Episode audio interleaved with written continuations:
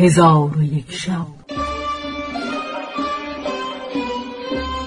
چون شب چهارصد و هفتاد و هفتم برآمد.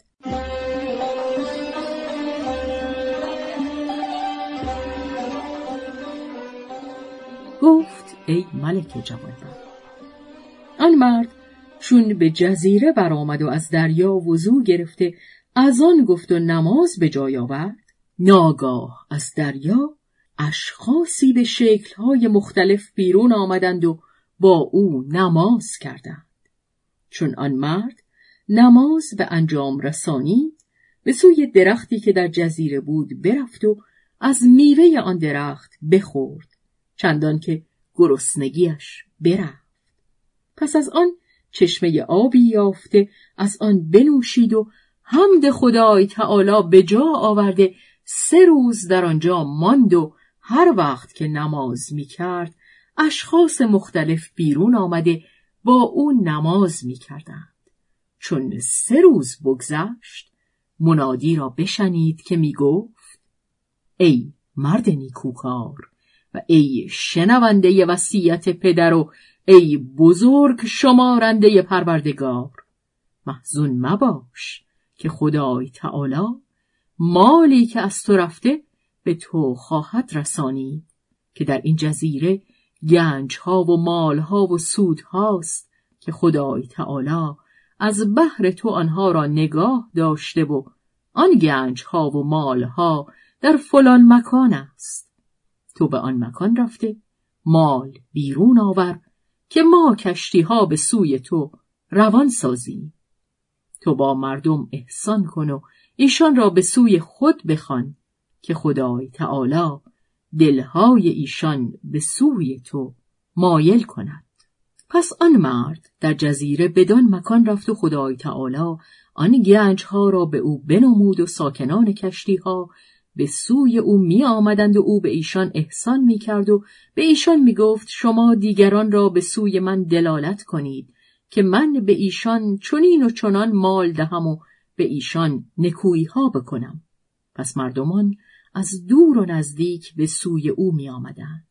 ده سال نگذشت که آن جزیره شهری شد آباد و آن مرد پادشاه آن شهر گردید و هیچ کس به سوی آن شهر نمی آمد مگر اینکه از احسان آن مرد بینیاز می شد تا اینکه نام او همه روی زمین بگیره.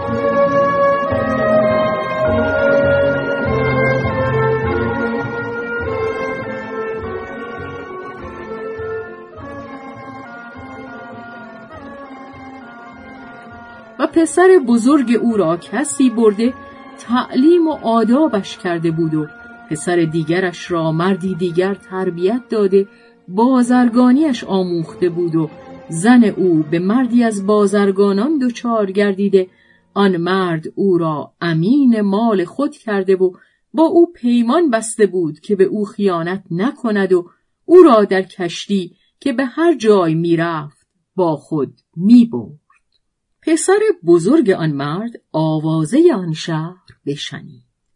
قصد سوی آن کرد ولی نمی‌دانست که آن ملک کیست. چون به نزد ملک درآمد ملک او را کاتب خود گردانید و پسر دیگرش نیز عدل و داد آن ملک شنیده او را قصد کرده به شهر او روان گشت. ملک او را وکیل و ناظر خود گردانید و دیرگاهی آن دو برادر در خدمت ملک به سر بردند و هیچ یک از ایشان آن دیگری را نمی و آن مرد بازرگان که زن ملک با او بود نکوکاری و احسان ملک بشنید. بزاعتهای فاخر و توحفهای ظریف از شهرها گرفته به کشتی بنشست و زن با او بود و همی آمدند تا به کنار جزیره برسیدند. آنگاه از کشتی به در آمده به نزد ملک رفت و هدیتها پیش برد.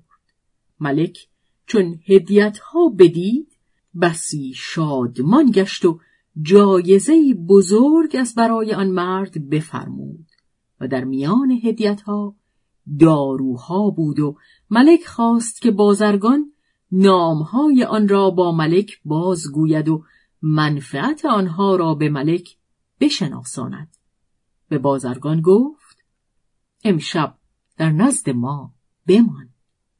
چون قصه به دینجا رسید بامداد شد و شهرزاد لب از داستان فرو بست.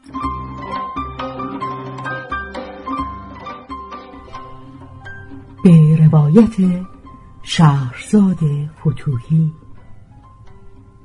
تنظیم از مجتبا میرسمیعی.